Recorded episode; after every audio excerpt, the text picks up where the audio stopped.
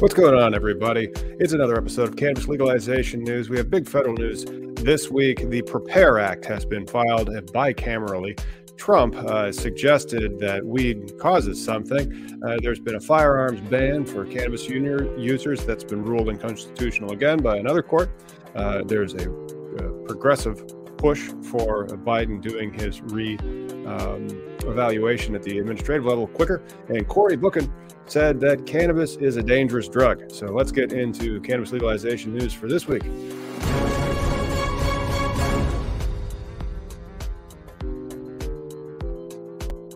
What's happening, everybody? And thank you, Josh, for joining us. Um, really appreciate it stepping in. Miggy's had a death in the family, so uh, lots of heartfelt uh, thanks and thoughts out to Miggy.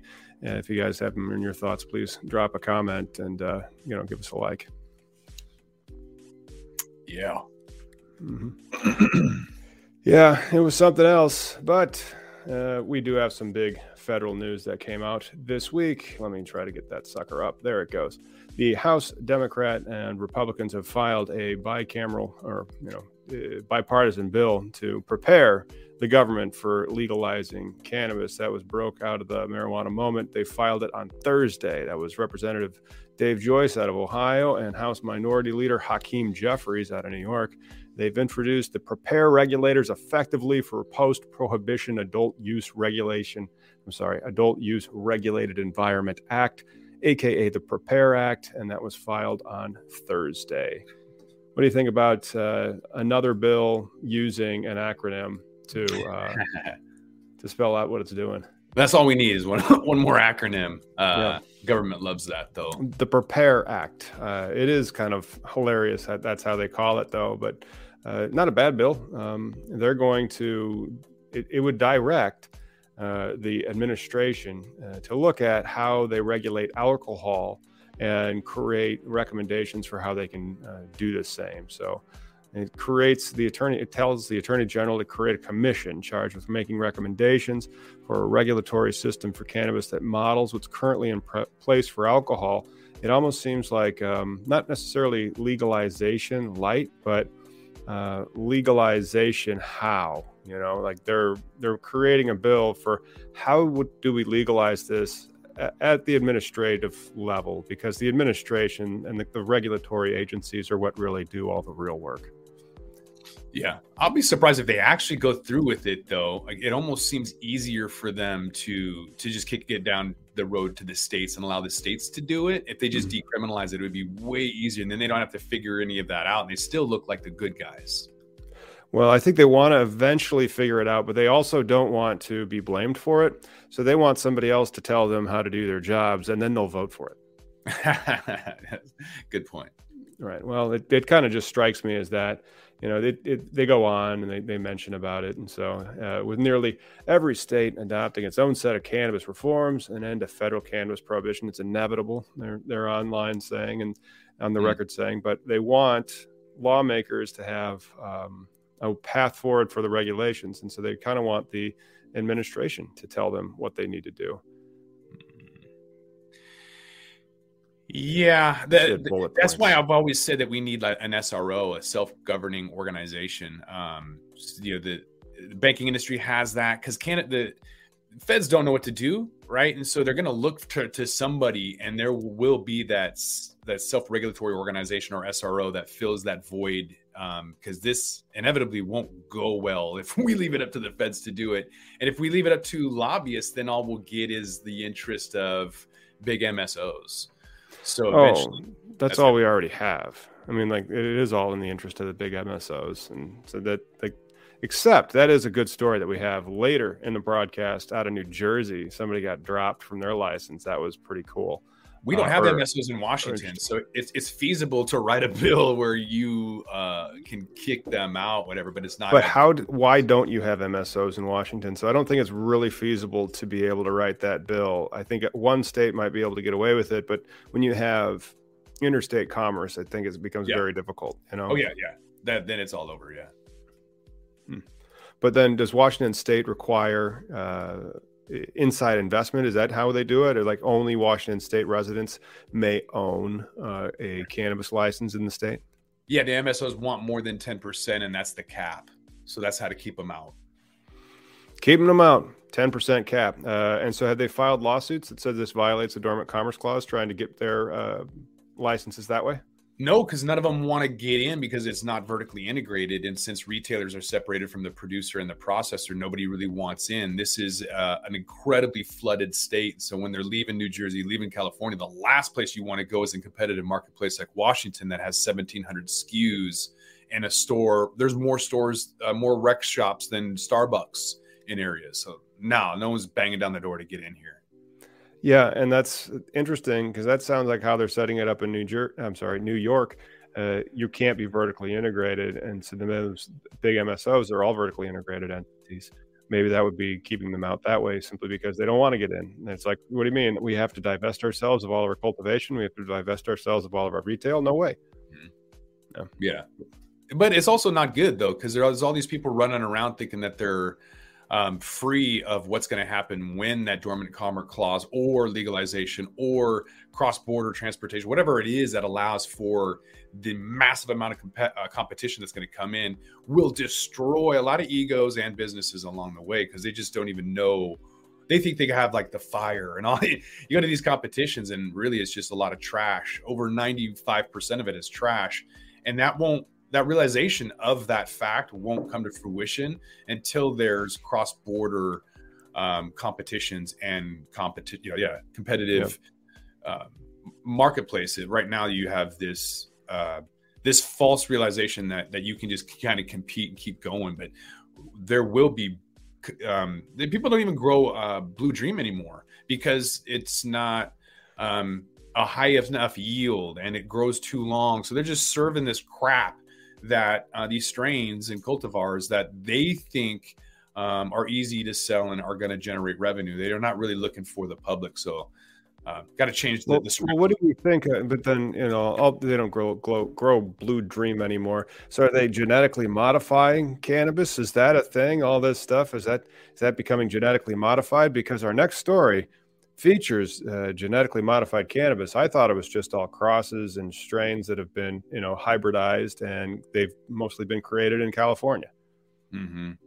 Yeah, I, that's that's an interesting question. Like, is is crossing strains making it genetically modified? And probably not, but no. um, there are plenty of labs that are that are adding their own, you know, twist to that. So hmm. it's inevitable. Well, this is this is also out of the marijuana moment that came out on April 14th. Uh, Trump suggests, and he didn't really suggest it, he stated that genetically engineered marijuana may be causing mass shootings. And I'm like, wait, I don't know of any cannabis that's genetically modified in there. But he's speaking at an NRA rally earlier this week, and he listed a number of controversial and unproven factors uh, that he said he would direct the Food and Drug Administration to investigate uh, as possibly causing the ongoing scourge of mass shootings in the country. This is at an NRA event trying to stop the mass shooters. They actually have it uh, loaded up right here. I don't know if we'll get a uh, copyright ding from the NRA, but the marijuana moment loaded it up. So if we click it, it'll just start on it. And you can't really hear it, but uh, in his diatribe that he's going on right now, uh, he, of course, blamed it on a mental health problem. But he uh, did they actually give the quote? Let's see if they gave the actual quote because I you guys can't hear it as it's being played through something else. Oh, there it is. Here's the actual quote. We have to look at whether common psychiatric drugs, and I don't sound like Trump at all, as well as genetically engineered cannabis and other narcotics are causing psychiatric, uh, psychotic breaks that lead to gun violence. Ridiculous. Hmm. Is he talking about like D8 when he says synthetic cannabis? Well, he's calling it genetically engineered cannabis, and okay. he it looked like he was reading directly from a teleprompter. Uh, to be honest, I mean he's at a he's at a scripted event for the NRA, and if that's part of the script they're putting in there is cannabis is now genetically modified and causing gun crimes, which is just shocking and, and lying and just terrible that people would blame that. But there it is. You know, how old is that script writer? That that person who wrote that script has to be like 110 years old. has to be 110 years old. I mean, like nobody nobody believes that anymore. No, and I can't believe he actually read that. Like, no, know your know your audience, bro. Like nobody oh. in the oh. United States like believes that except the one person who wrote that and and the the 10 backers that they have. That's ludicrous. Um, not to say that that that he's um that any bureaucrat has great things to say, but when you get up to the mic and you start spewing complete bullshit, um, that's just ridiculous. Yeah, and it really was just complete BS, but he's reading it into a teleprompter, and the people know that it's going to get the response from the audience that they want. Right. Which means that that audience is willing to blame the cannabis plant for something instead of blaming the thing that they're there to support guns. Uh, it's not all crazy news. Uh, some news, especially for uh, cannabis users who happen to believe in the Second Amendment and own guns, that was some good news this week. This has been a split in, well, now it's a split because, like before, it was just you couldn't own firearms and be a cannabis user. You had to check a box when you were legally buying a uh, firearm, and that has recently changed. So what has happened was that now uh, a this was an Oklahoma federal case first, uh, and a couple weeks thereafter, and this is on from the Ganjapreneur on April 11th, another federal court rules unconstitutional uh, it, the ban of medical cannabis users for uh, well, or all cannabis users for owning a firearm. And this was a federal judge in the U.S. District of Court for the Western District of Texas, and they found the federal ban on cannabis consumers possessing firearms to be unconstitutional. Mm-hmm. Good. Yeah, charges got dropped too, which is great. So yeah. El Paso resident Paola Connelly, and they were charged with possessing and transmitting a firearm in 2021 while being an admitted cannabis user. Yeah. My uh, massage therapist, um, her husband quit using cannabis because he felt it was unsafe around his guns. And yet his gun cabinet is right next to his extensive liquor cabinet. Right. And it's uh, like makes absolutely no sense. Um, well, the legality is the only X factor. The legality is the only X factor. I mean, the, the impair the, the substantive aspect of it, like factually, which the impairment, the one that's worse for your health, that's not real. It's just what the law says. And so the law says, well, if I'm caught with all this weed and guns, I can lose my guns, and that's crime, you know. Um, so yeah. Yeah, I mean, he he was drinking the Kool Aid too because he's like, oh yeah, that's that sounds about right. I better get rid of all my weed because uh, it's it's going to be impairing or whatever, you know. Meanwhile, the guy gets absolutely hammered on the weekends, and and alcohol is way worse than than than cannabis. Alcohol is going to make you make mad, bad decisions. Uh, and I don't think you could ever blame smoking or consuming cannabis and um, being stupid with a firearm. It's just ludicrous. Right. And uh, the court, uh, Judge Kathleen Cardone, she disputed the Justice Department's arguments that firearm ban led to the historical precedence of denying guns to intoxicated and unvirtuous citizens. Hmm. Uh, the historical tradition of disarming unlawful individuals appears to be mainly involved in disarming those convicted of serious crimes after they've been afforded criminal process. So she did not buy the whole argument of uh, it was an intoxicant or an unvirtuous citizen as opposed to uh, you're not allowed to disarm citizens unless they've been convicted of serious crimes after their due process rights. Mm. Yeah. Silly.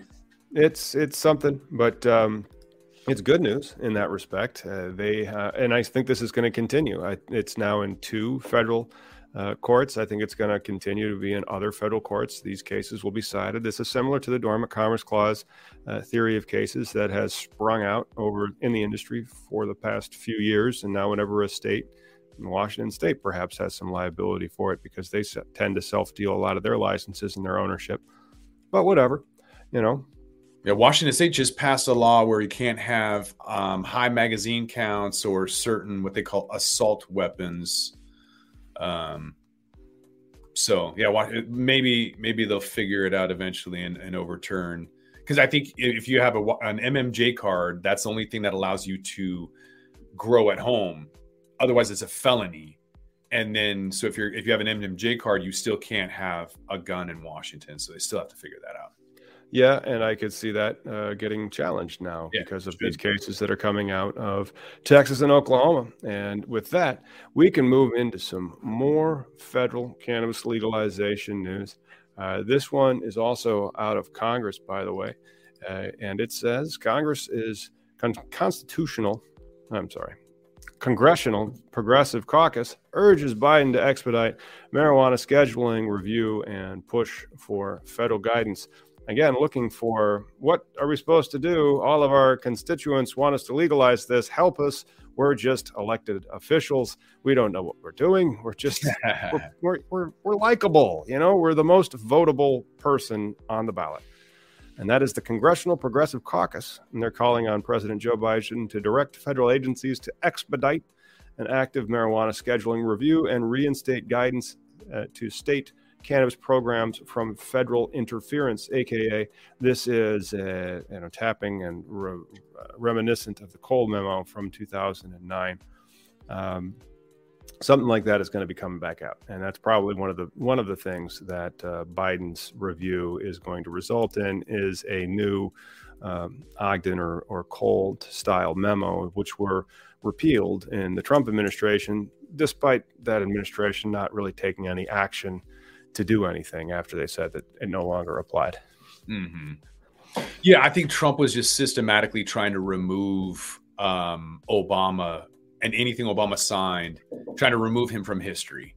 That's what it seemed like to me. He was whether it was good or bad, he literally just went in systematically trying to remove everything from from from history. So yeah, if, if they bring it back, great. I don't think it matters though. Like I really don't. I, I maybe for like new states who are you know worried about it, but like everyone else, man, is business as usual. That letter means nothing to us. Like Washington State, like if the feds try to come in Washington State, there's no way that people are going to comply with whatever the feds want to do. Like we're we need that tax revenue. Like people aren't going to just bow down. Oh, all the congressional reps in your state too, and the senators they would raise hell. And and nobody's really trying to poke the bear too much when it comes to legalization because first off they don't know what they're doing, and so they're trying to have these bills like the Prepare Act or or this congressional um, progressive caucus requesting guidance from the administration. So they want to pass a law that puts it on the administration's back to say, how are we supposed to regulate this and change the priorities of the administration to, you know, uh, allow for legal sales, which is really silly. I mean, um, that's why Congress is there to make these types of rules and policies. Mm-hmm. They really are, you know. So like, that they aren't doing their job and they're asking for another branch of the government to do their job. It's a little annoying and I think that's what the more than the hundred members of the uh, Congressional Progressive Caucus have said. You know, in their request, they want Biden to direct the HHS and DOJ to expedite the review, so that they can understand the timeline for any possible rescheduling or descheduling. But they have not given us anything. I mean, this was his uh, executive action not that long ago. I guess maybe five months ago, which is a blink of an eye in regulatory time. You know. Hmm. Yeah, it's amazing how fast. I mean, how how long it takes things to get done. Um, you would think it, it, you could just overturn things, but there's only so many sessions, only so many bills, only so much time they're willing to work. Mm-hmm. All accurate. All of these are are very very accurate. And uh, with that, we note that it is 20 past the hour. And so that, of course, means that it is 420 somewhere, especially if you are on the East Coast. And so um, I'd say smoke if you got them. Oh, man, I don't, I don't see a lighter. What a bummer that is. All right, we'll be back in about 11 seconds.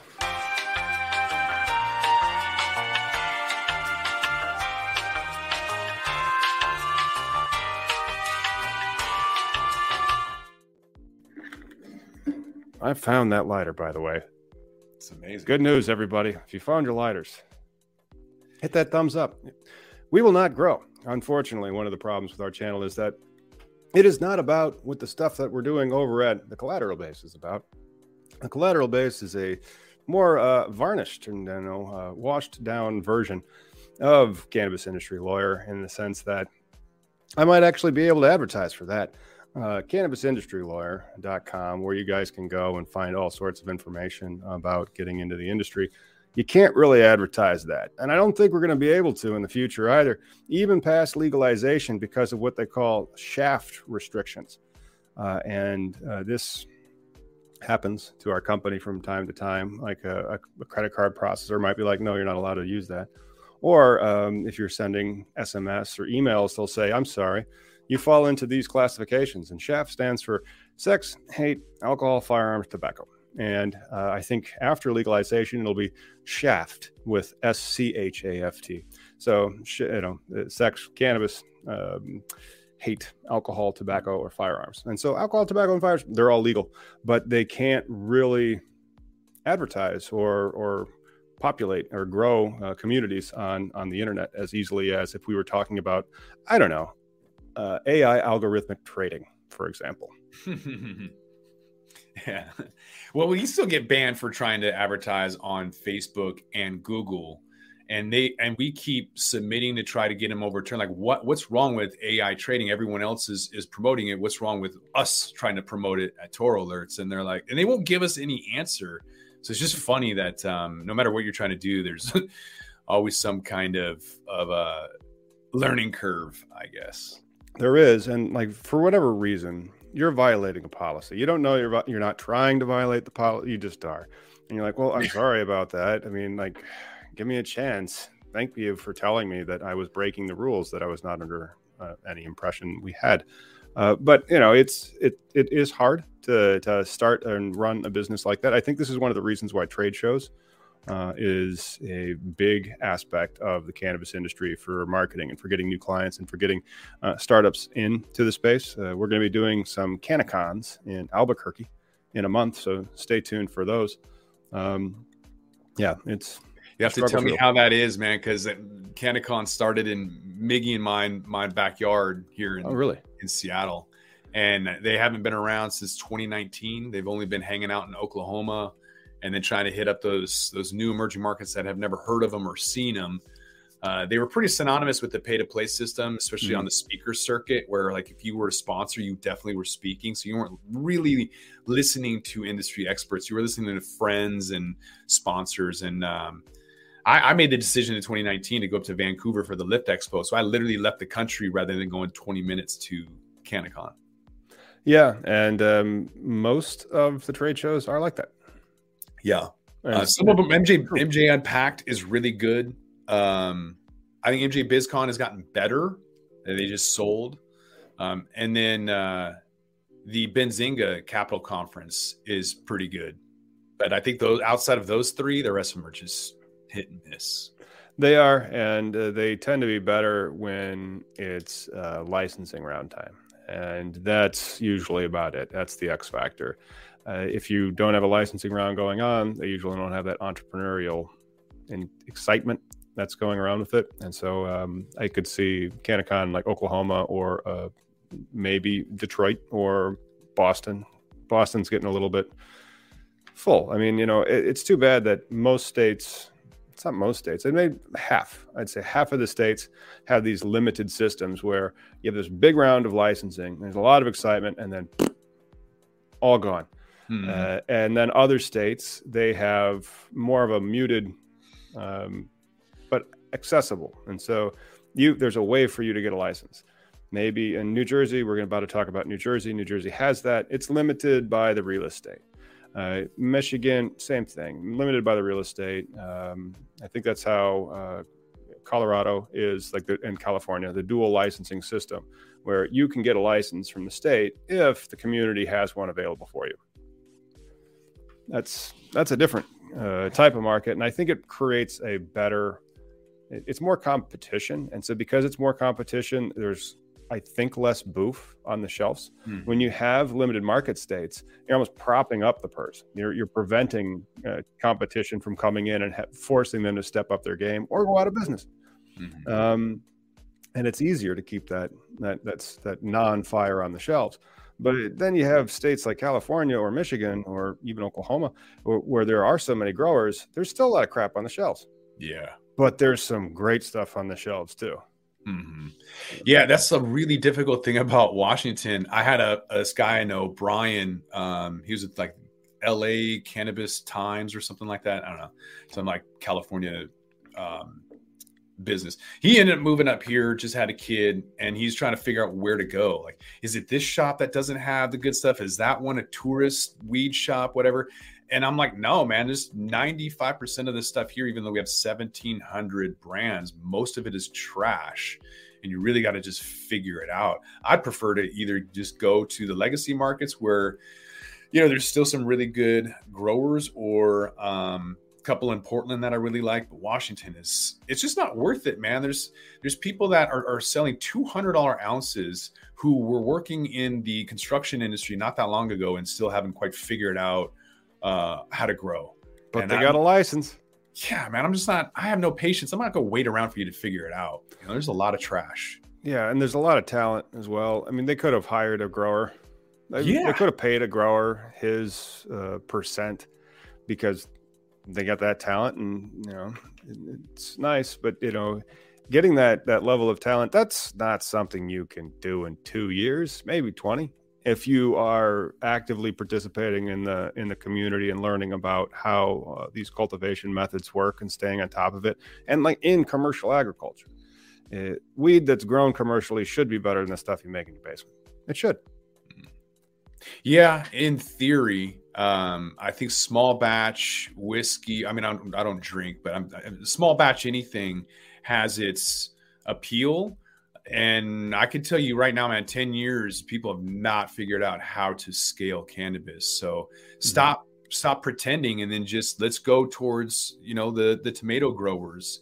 They are the quintessential example of small farmers who cannot scale tomatoes and yet you still find it in huge stores like Kroger and Walgreens or not, um, Walmart. Mhm. So let's all ha- kind of band together on a small level because this main scale stuff is perfect for ingredients. Go make your brownies or your distillate, whatever kind of hot hot dog Mhm. water you want to make. Go make that trash. But the rest of us want something that's worth consuming. Right. At least combusting. Make me something worth combusting and grow some blue dream again.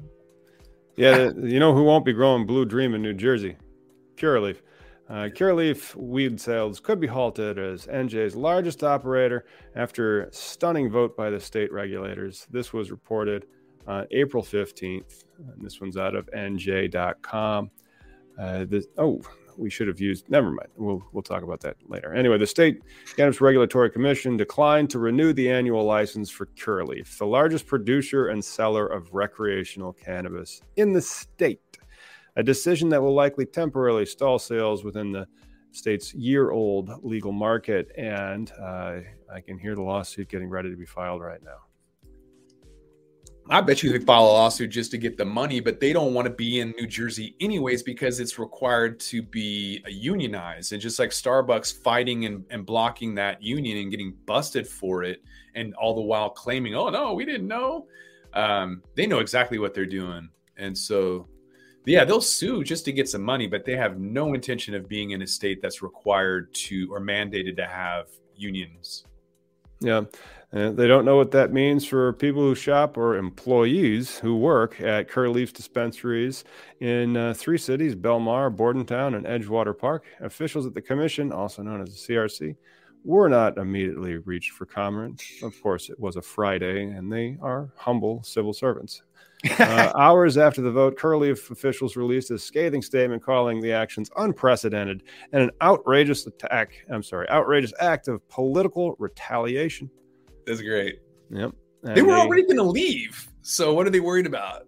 I don't know, but they they have a statement, which means in statements you just put out everything that you are expected to say, uh, and then believe them sincerely behind the suit. Uh, Yes. Curaleaf remains open for business and will continue to work with the CRC board and its staff to ensure renewal of our adult use licenses, including any, including by any legal means necessary, aka the lawsuits. The company said. I believe it 100%. Yep, and, and then they just they I like how they put out the statement that says we're we're committed to working with you, and and then we'll sue you. But um, that's that's business. I mean, business is uh, weed and um, press releases and PR. That's a real thing in the industry. hmm No doubt. All right, let's see what the the next story on the agenda is. Uh, oh, this one's good. I really saw this, and I, I wasn't sure on this one. I thought it was one of the bigger stories of the week until Trump said that genetically engineered cannabis causes gun violence or, or psychosis, which may lead to gun violence. Before you get, before we get into that next story, mm-hmm. Tom, the green crack does that to me. I don't know if you've got a particular strain or cultivar, but when I smoke green crack, mm-hmm. it, it makes me edgy. Like it actually makes me kind of like mad or angry or whatever. Like I'm on edge mm-hmm. and like anything could trigger me and piss me off. So I don't know what's up with that particular cultivar, but maybe that's what Trump's talking about. Maybe he like ripped on some some green crack. He got confused with his his son uh with Biden's son's product and then uh and it was like, yeah, maybe this is the problem with society. Well, you know, Cory Booker also says it's a dangerous drug a story yes. we'll be covering in a minute, by the way. But this one is uh, how much people uh, seem to be wanting and liking this new industry. Uh, this one's out of MJ Biz. Interesting, this came out the same week that they announced their new uh, cannabis fact book, almost as if they took this fact from their new fact book to promote sales of their fact book. By the way, you should be buying MJ Biz's fact book. So the cannabis industry will add 100 billion to the U.S. economy in 2023, according to Go figure. The MJ Biz Fact Book. Hmm. Yep. That includes uh, 50. Let's see here. This was 2023 where it breaks the 100 bill. And so that is 33 billion in uh, retail sales and approximately another 66 billion in additional economic impact, much of that being uh, the um, you know real estate and the salaries and all the other stuff.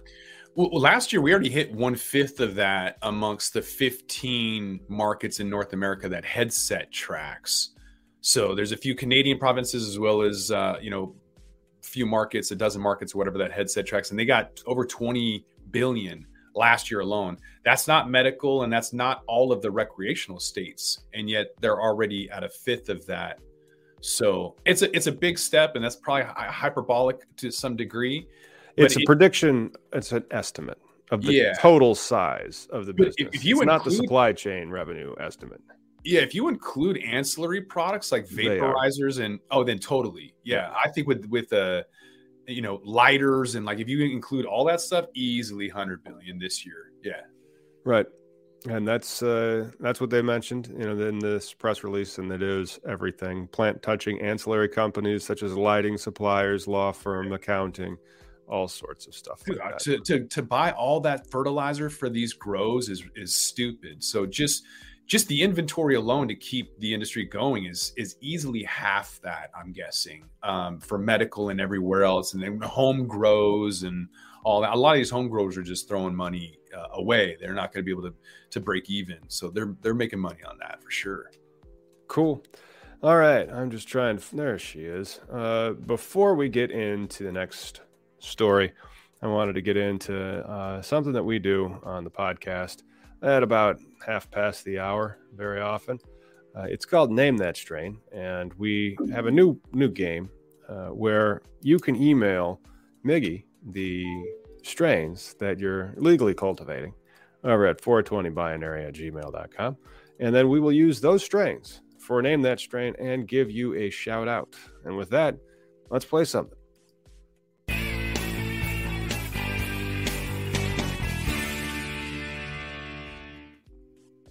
All right. And that's it.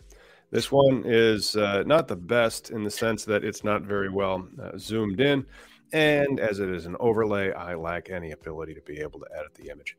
Uh, it's it's growing live, and so this is not this is um, wet plants material, I guess is how I would describe that. Looks pretty green and small. So this is weed from when you were a kid or at least in college, like when you'd actually care. When was the last time you cared about how much weed you had left, Josh? How long has it been? Uh, about four days. Hmm. I hate going to the store, man, and we don't have delivery, so it's it's kind of annoying to go to. The, I I don't know. It, it it's stupid to say that, but uh, outside of that, I haven't worried about access to cannabis in a long time, bro. Like, yeah, probably when I lived in Japan. Um, and that's been a minute. Yep. They had great yeah. hash though. Japan did. Yeah. Well, I'm sure it wasn't made in Japan. No, I got it from an Israeli guy. Right. It was it was Middle Eastern. Uh, yes, and that that's about the same for me. I can't remember, but then because we have uh, legal home grow in uh, Illinois for medical patients, it, you just you just it just goes bad. Like you grow it and you're like, ah, that's right, I forgot about that stuff. it's it's fun. It's way better than when I was in college, and I'm like, oh crap, mm. I only have a gram left, and and by that I would have like a third of a gram. I'd have like enough for a bowl, and it would be shitty weed. Yeah, totally.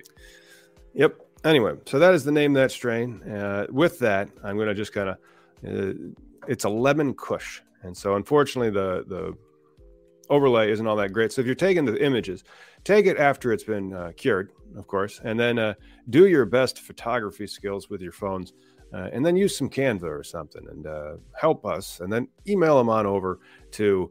Uh, let me let me put up uh, Miggy's email address again. It is um, where is it? There I was going to get Super Silver Haze for that one. It looks like a Super Silver Haze, really bright, um, light green, fluffy, airy. Yep, uh, that kind of. It is a lemon kush, and so those lemon kushes they don't really have the green. They have the greens, but they don't have the purples. They hold a tight, dense bud structure, more typical of an indica than a sativa.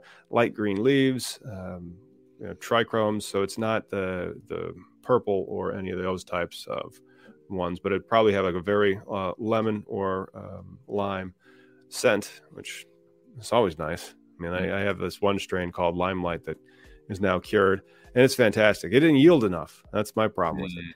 But um, biggest problem I had with Super Silver Haze was how crazy it grows because it just kept growing like like um, like a mushroom. You know, you, you, you wake up and it's another foot and a half, and you got to scrog it again, and then it grows another oh, foot wow. and a half. You got to scrog it again, and then eventually I was on my hands and knees in this um, ten by twenty space I was growing with six one thousand watt lights, and I, I'm like army crawling because the the the scrog is so big and thick and dense. I ended up taking those 15 plants and just harvesting them early because it was a monster and I never grew that bitch again.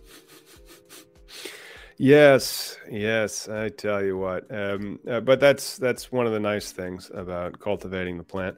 You get to have good good time with it, and so if it is oh, oh, yeah. legal with where you can do it, um, I miss those eighty five degrees in my basement in the middle of winter. I do. Well, that yeah, I'm sure you don't miss the utility bill that you got with those. No, that's why degrees. I stopped growing. Three dollars a gram when when oh, prices were plummeting. I was like, I'm out. I got to stop. That was three dollars a gram. Yeah, that was my wholesale. Yeah, cheaper uh, in in certain states. That, of course, like it's really expensive for me to go buy uh, an ounce, and I haven't quite calculated all my costs. I mean, some of the stuff once it's sunk, you know, you can the, the seeds or the clones. I mean, after you grow the plant once, that I could really calculate my water and my electrical, I guess, and my nutes, but meh. Yeah, that's what I was doing get oh. really gritty with it. Well, I'm getting it now for $60 after a 30% off. They have 30% deals on Tuesdays, Fridays, and Saturdays. Damn. So I just wait until I'm almost out, whatever, and then go to the store. And for this outdoor, organic, pesticide free,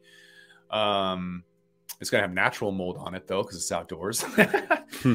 But it, it, for 60 bucks, man, the value is so much better than the two, three, four hundred dollar ounces that inevitably like I, am convinced there's an inverse relationship between how good it looks and how harsh it smokes because all of this stuff just is is designed and built to look good and they mm-hmm. could care less how harsh it is. And i've smoked 155 strains for that northwest leaf cup and realized they are all grossly um, misgrown uh, inappropriately grown and it's too way too harsh. So there's a lot of trash out there. A lot of trash out there everybody. Speaking of our next story, uh, it is out of marijuana moment. They're always on the spot. Cory Booker calls marijuana a dangerous drug and says he's frustrated with non-diverse industry. yes, yes. Oh, that's what he's concerned about. Is not diverse enough. That's his. He concern. says it's frustrating to see marijuana legalization fall short of equity goals, and he says particularly due to ongoing federal prohibition, and that while he's pushing for reform. He's characterized cannabis as a dangerous drug that has not been studied enough. And this almost looks like they're kind of fabricating this one. Dude, that's some of virtue signaling BS right there. How many people has he put in jail for cannabis? Give me a break. Yeah. Well, he says, while cannabis legalization is something profoundly important to me, what is really frustrating is that I thought legalizing marijuana would have a uh, democratizing force on our country, and it has not. And he's dissatisfied with the progress of expungements for people with prior cannabis convictions living in the states where the plant is now legal, and dis- decried that the cannabis uh, industry lacks critical diversity. And he says, in the business side, this is not fair and equal in terms of opportunity, as you would think. And some of that is because we failed to deschedule it. And so, if you're a woman who gets a cannabis license, you can't get the capital necessary often to hold that license to start a business or to fund the business. And then he goes on to blame uh, multi state operators.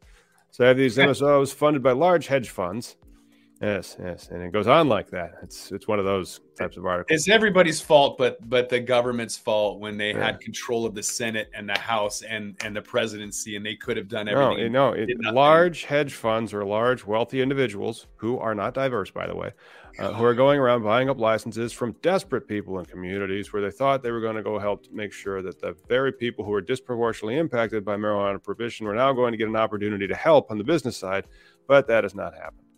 And he goes, marijuana business in the United States is overwhelmingly non diverse, white male, while women and minorities make up a tiny fraction, not in any way proportionate to the numbers in America. So this is an issue I have been working on. But, but let me let me push back on that narrative because that's a BS narrative. I've smoked cannabis for over a quarter century, and I can tell you for fact it's not directly proportional. Women do not use and smoke cannabis directly proportional to their population as a whole. They are also not arrested. It's oh, 80, okay. like 85% of the arrests are male. Aside from yeah. the arrest record, let's talk about consumption and use. When I was at a party in high school or college and there was a stoner chick, there was very rare that there was a stoner chick. For every 10 dudes, you might have a quarter of a female.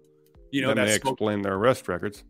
Yeah, there's just not that many that use it. So that it's a they're asking for a disproportional amount of women to represent the industry when the facts are they aren't consuming at the rate that men are. So really it's not they're talking about equality, but it's not equal if you're pushing that rate far more than who's actually consuming. If you want equal representation, it it then wouldn't be equal, is what I'm trying to say. It's it's a false narrative. Yeah, there needs to be more women. Don't get me wrong. There needs to be more minorities and more women. But to say equal is you've obviously never been to a cannabis party because there's not the same amount of women as men that use cannabis. Period. I don't know. Like when they when they talk about social equity as like allowing somebody to access the license or not access the license, and that really is what it is. I mean, I live in a state it's 100% social equity. You can't get a license unless you have that. You're just you're exploiting the person who has it. You're gaming the system for it, and you're not getting at the core problem really. Which like why are the real estate values in those uh, black and brown communities that have been disproportionately impacted by the drug war like half to like 60 cents on the dollar of what uh, a standard well not a standard you know like a, a, the suburbs would be worth for example why is that uh, diminution of value so so vast and then uh, why are we publish uh, funding our schools on that basis so now you've created a problem You've done nothing to fix it. You've underfunded it. So you've perpetuated this problem. And then you're going to exploit people who live there by saying you're going to make them rich. Uh, why didn't you use all these tax dollars to go fund those schools so that they could create people that are going to go out and get great jobs and and go to college and and really create wealth? Uh, I don't get it, but um, that's that's really what they've done. And so like in Illinois right now, it's double social equity. Miggy and I applied because Miggy qualifies under the rules of what they call social equity now. It's like 1% of the population that might qualify. But why does the why why does the industry need to only be able to have a license if you're that person? It doesn't make sense to me. Yeah, and he's able to do that even though he's not in the state, and so this seems like they've. It is. It's a dormant a commerce clause compliant but it's like super social equity. So you have to live in a particular area for a long time and be able to document that. And then you also have to have the arrest and be able to document that. So it's a, a very insular minority of the general population that can then access the license. Uh, it's it's almost as insular as the the New York population that could access it. Or I mean, like the New York population for growers was so insular, you had to have already been a hemp farmer. I mean, it's like you can't. You, there's like no path to even get a job in certain states. And then in other states, like Washington State, you guys have a limited license. Yeah. Uh, in Illinois, same thing. But in New Jersey, where he, you know, Cory Booker's a senator, uh, real estate is the limiting factor. And so, yes, suddenly it becomes a practical problem where you're trying to give these licenses to people that you say have been marginalized and that are impoverished. Uh, but there's only so many pieces of real estate. Those, the prices of those pieces of real estate jump as soon as they figure out that they're there. And then uh, you have the person that you've given the license to, their credit's not particularly good. Mm-hmm. And so they've never done, they, they've never managed a cap table. They've never calculated uh, the value of their shares ever. You know, they've never had shares. And, and so you've thrown them to this uh, corporate world wholly inadequately and prepared for it. Mm-hmm. And then you're surprised that they're being exploited. Right. Yeah. So um, are they stacking other opportunities for um, selecting individuals? Because Miggy was also a uh, military vet. That one doesn't come into play in in our state, but it, it depends. And so, like disabled veteran status, for example, in New Jersey, that would be a priority too. And so you would you would be able to fly through the applicationing process at the state level uh, within matters of months. Then you would hit the problem, which really becomes the capital uh, raising and understanding how to do that in a sophisticated way to attract those investors, which is very difficult. But then also to find the real estate and have the community on uh, communities burlesquing on it. And so, like, you can find the real estate, like, I love this. This is great. And it's like, uh oh, you, are going to have to kiss several rings to be able to open it there because this area is run by these people and, and they have to say yes to you, you know? Yeah. Yes. It's a tough one. And then, and then you got to just sue because you don't, you're not going to get it, and so you're just going to have to sue him to get it. the, the, the, well, okay. Now th- talk about the lack of access to justice there, and so now the only people that can actually access these licenses, they have to be able to throw hundreds of thousands of dollars at lawyers to fight for it. Yeah. Who, who do you think's going to be left standing after you have all these requirements to get open? The lawyers. Uh, yeah, the, the the people that have created a hedge fund and put a million billion dollars into it to hire those lawyers and everybody else, you know. Yeah. Let's see here. We're at uh, 40. I'm going to say that was 40 when we did New Jersey. Uh, our next story, and we do have one, by the way. Uh, not not just that Cory Booker said that cannabis is a dangerous drug. Uh, we have the best city for cannabis in the United States. That one's so great. We should actually have a small little bumper for that. Let's do uh, this one is shit I wasn't expecting news.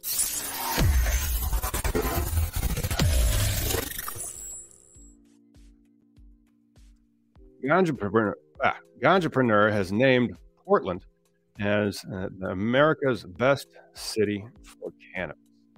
That is out of Entrepreneur magazine on April 13th. A recent survey found that Portland is ranked the best city for U.S. cannabis shoppers due to its high number of dispensaries per capita, affordable prices, and selection of products. Hmm.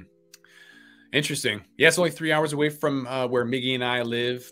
Um, and it's the only place in the country, I believe, where you can still open a jar and smell it and see Ooh. it. And so I, that's really interesting. They, deli style in certain Michigan provisioning centers, which then became adult use operators, I believe are allowed to do that still, mm. which is nice that they have deli style. There's maybe also some deli style in Oklahoma. Their medical market is fairly uh, loosely regulated. Mm. You can't do it in Illinois, you can't do it in New Jersey, you can't do it in Missouri. Um, yeah, it, the the general rule, if it's new and it's regulated, is you can't do it, and I think it's terrible it does a disservice to the plant because you know strawberries just like cannabis are not consumer packaged goods. The mm. the vape pen sure. The, the brownies fine. But um, the actual plant itself that's a plant. Yeah i agree with that. Yeah portland's got a bunch down there just like oklahoma. There's a ton of people um, half of what oklahoma has but i think oregon still has over 3500 licenses. So it's they have a ton of trash down there. Lots of things popping for pesticides and bad things, but you still have a lot of really good growers. Like the best grower I know of in mm-hmm. in all of North America consistently growing is TJ's Organics. The funkiest strains, the best consistent stuff comes out of TJ's out of Portland than anywhere else in North America out of a store. Hmm.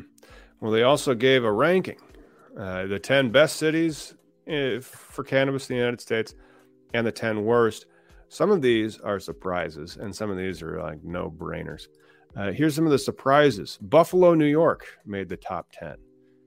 Did not know that. Uh, they, they, just recently became legal. Same with Baltimore, Maryland.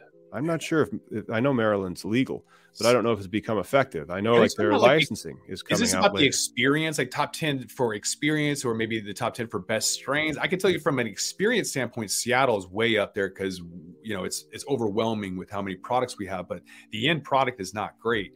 And Las Vegas has some of the worst cannabis out there on the planet.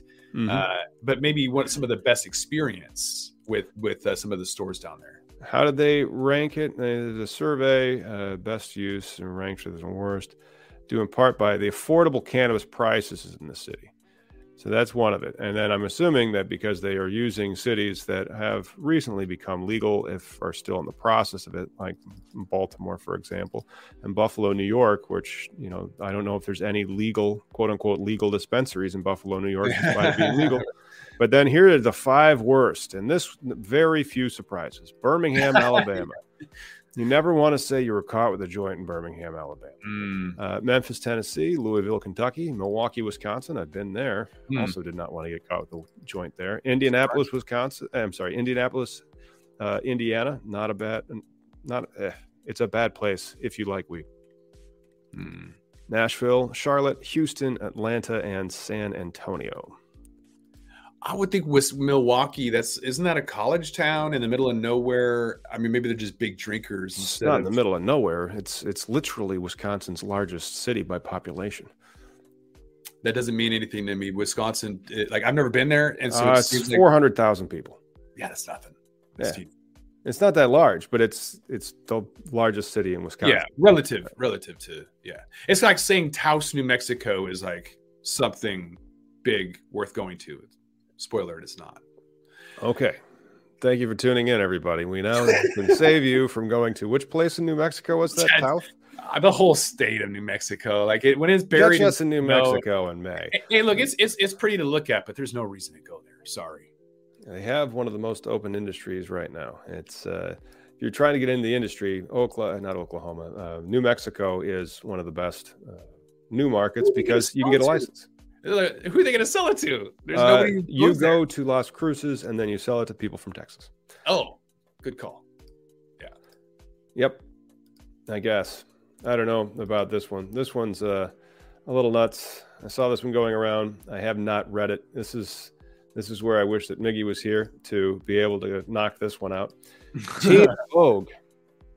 That's right. We're bringing you hard hitting stories like Teen Vogue uh, their parents were incarcerated for marijuana. Here's how they feel about legalization. There you go. Hmm. Winslow, Canada says her infant son has the same uh, wide, infectious smile as her father. He got so goofy. Oh my gosh, they start with personalizing it. Uh, and then and the thing is, her father was taken away because he was incarcerated and given a life sentence for delivering $20 worth of marijuana. That's crazy. I don't know if you've seen the um, Netflix documentary about um, it's called uh, White Boy. It's about White Boy Rick. Um, uh, is that what the name is? I've uh, heard that name before, but I've never looked into it it's crazy. So as a teenager, he was asked by the CIA to be an informant into the cocaine cartels of um, Detroit, I believe. And so he was being used by this the Detroit mayor who was on Beverly Hills Cop. He was that actor. Um, that was a real dude, and he was corrupt, uh, like just like all of them. And this dude did, uh, White Boy Rick did like 30 something years, and he's got two kids that he wasn't ever able to see at all. Like he he was in um, crazy solitary, and all of it was because he they didn't want him out to talk about how the CIA basically used him and then just abandoned him, um, and then he got caught and then basically threw him in prison for the rest of his life.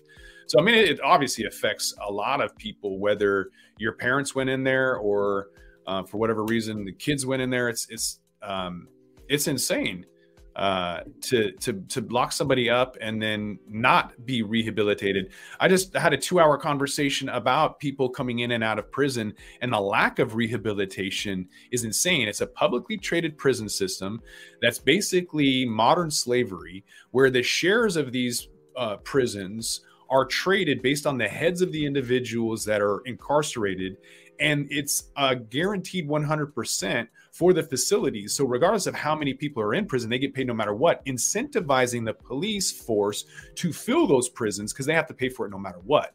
It is a very, very disgusting, corrupt system that has nothing to do with rehabilitating individuals, which is why we, we need to look at all of it and go more towards mental health because there's a couple of reasons lack of opportunities, uh, addiction levels and uh, mental health. And if we can solve all those by giving people more opportunities to work and giving them free health care, free mental health care, free addiction health care, then there's no reason to have prisons out there. And yet, what we're going to end up doing is uh, offering Oxycontin to 11 year olds who have um, problems they don't need synthetic heroin for, just to get them addicted to the real heroin to put them in jail to fill those beds up. And that's the problem we don't need to perpetuate, and yet it's already happening. Yeah, when you put a when you put a profit motive behind things and make it illegal, the profit motive doesn't go away. It just becomes a crime. Uh, you're not supposed to have uh, legal things have a, a pecuniary interest in crimes happening. So when you have a private prison, I don't understand the policy objective there because now you've basically said we always need crime. We're going to have this much crime, and we're going to mm-hmm. beat on earnings next quarter because we're going to have more crime. Right. Uh, it, eh, which is not a good policy goal. The policy goal should be the reduction of crime and the harm that it causes to our societies uh, by using uh, rehabilitory methods, not keeping somebody in a box and making sure they go nuts and then come back and come back and come back on the same bed so that you know your stock price goes up, but uh, so that their life's better and so that their neighbor's life's better, and so nothing really gets worse. But that's not how we do things. Like we, and then it's this craziest thing. Um, uh, like my girlfriend's dad, you know, he got arrested for just too much weed. Like mm-hmm. that, and that's not atypical, uh, you know. And so, a lot of the people that I will talk to about whether or not there's social equity to get into the Illinois lottery or other Illinois or other lotteries or, or licenses that require social equity, we have to go. Well, how much weed? Wait, or what, tell me about the conviction. Oh, you weren't convicted. I'm sorry, you don't count. Mm-hmm. Or there's these lines in the sand where you've created somebody who can access this this right, this right to now sell the product and what was the policy goal there besides gamifying the system and controlling who gets it and making sure that they're weak? Uh, and by weak, I don't mean like, you know, physically weak, but I mean like able to be exploited weak, not well educated weak, you know, like that type. And then also um, in over their head, maybe they, like, just because they live there and they were arrested doesn't mean that they understand uh, shrewd business tactics. Right. Yeah. And you go to a place like um, Louisiana in the middle of nowhere, and I, there's people in there who shouldn't be in jail as long as they have been for crimes, you know. And um, like White Boy Rick or not, the fact that he's been in jail longer than like confessed murderers, the third, the guy who committed 30 murders is out of prison and he's in only because of the corruption and that's kind of what I wanted to highlight, not whether or not we like White Boy Rick or not, but the fact that there is political corruption to keep people in prison from speaking the truth happens everywhere from the middle of nowhere in Louisiana all the way to Detroit. You know, it oh, doesn't it, really it, matter. And, and our country's not the worst of it. And like our country is actually kind of one of the better ones. Maybe some places in Europe are are even better, like Scandinavian countries. You're gonna have to elaborate where, on that because we have a quarter of the planet's population in prison. Yeah, yeah, I know. And so, like, we're well, uh, in the sense that in theory you have laws if you can pay to access them. We don't do a very good job of providing uh, access to justice for people uh, accused of crimes. We don't fund the public defender as much as we fund the person, uh, the people that are actually filing the lawsuits and and bringing the action and prosecuting it. You know, the DA's office gets a lot more dollars than the public defender's office. Yeah, it's it's ridiculous. You're you're seeing people withholding information, and and it's okay because politically people hate um, the the previous president. What's happening in DC uh, and in New York is not okay. What Kamala Harris did to make her record look good by withholding information to keep people of cannabis uh, in jail longer is not okay. I don't care what aisle you're on. It's ridiculous to even have that argument.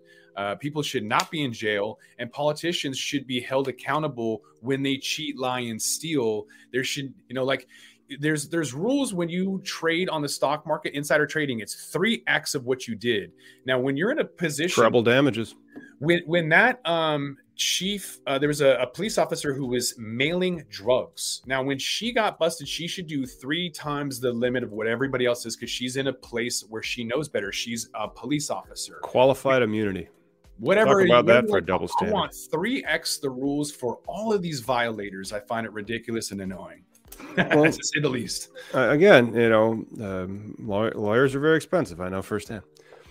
I is one, and so uh, as a result, you have made it in a system where nobody wants equal funding for the uh, the defense and the prosecution. That would get you accused of being soft on crime, and you have to run for election. Now, it doesn't make sense to me why somebody having access to justice so that they can get a, a legitimate defense, a competent a legal defense, especially in trumped up charges, uh, that is important. And like I can see the public policy goals behind that. But then if you try to fund it, the political question says, well, why are we helping the criminals out? Yeah, I don't get it.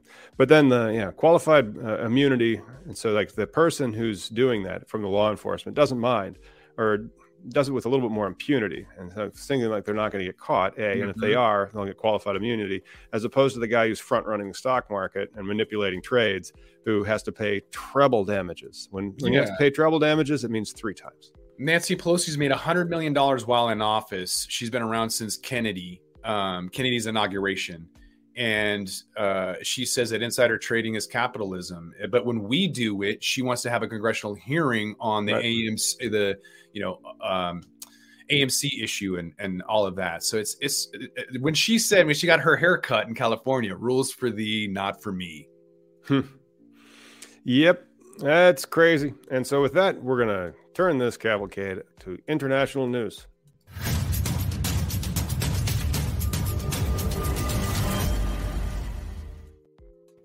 Guess who's slow walking legalization in Europe? That's right, Germany. They have watered down their plan to legalize after talking with the rest of the European Union. So on Wednesday, Germany presented legislation that would allow cannabis possession and private cultivation, but not widespread commercial sale in shops for the time being. Hmm. Yep which this kind of reminds me of Uruguay uh, in the sense that uh, the policy goal here is safe access to the product. And now they can have safe access to the product if you're allowed to cultivate uh, for private personal consumption. Uh, that takes away the profit motive to a large extent, except for the, the, the local home grower, because people will be like, "Oh, you got some," and then it'll be like, "I don't know about that," and then um, uh, other stuff will happen thereafter. But it allows the supply to start getting in there, and then they can figure out how they want to regulate it for making money on it. If they want to regulate making money on it, you know, the the access, the safe access, looks like they're going to continue uh, with that um, agenda or that you know we want to fight the black market. They say. Mm-hmm. Yep.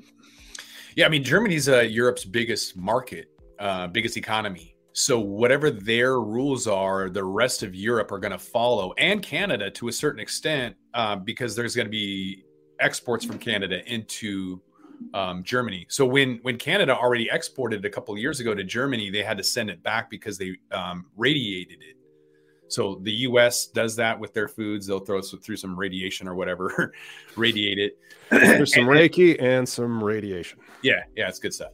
Uh, but in Europe, they're like, we don't that's not that's not good. So they sent it back. Uh, those rules that that Germany's kind of creating is going to basically create a lot more demand for that. And so it doesn't really sound like there's going to be a whole lot of good production quality uh, coming from from that area. Nice. well, that's our show for the week, basically. And uh, Josh, I wanted to thank you for filling in for Miggy. We hope that he's back next week when we have a whole new truckload of cannabis legalization news.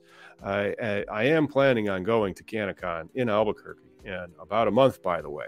So stay tuned for more on that. Uh, Josh, you said you're doing any, what's yeah, I'll be in uh, Las Vegas on the 25th through the 28th Um, going down there to to visit Paxiom. They've got a big old joint rolling machine, so I'll be down there for a few days. You guys are down there, hit me up. Awesome. See you guys next time. With that, we're going to roll this one up. I'm Josh Kincaid. This is The Talking Hedge. Don't forget to like, share, and subscribe, or don't, and I'm out. Don't forget to smash that like button on your way out and check out these other videos that we've got.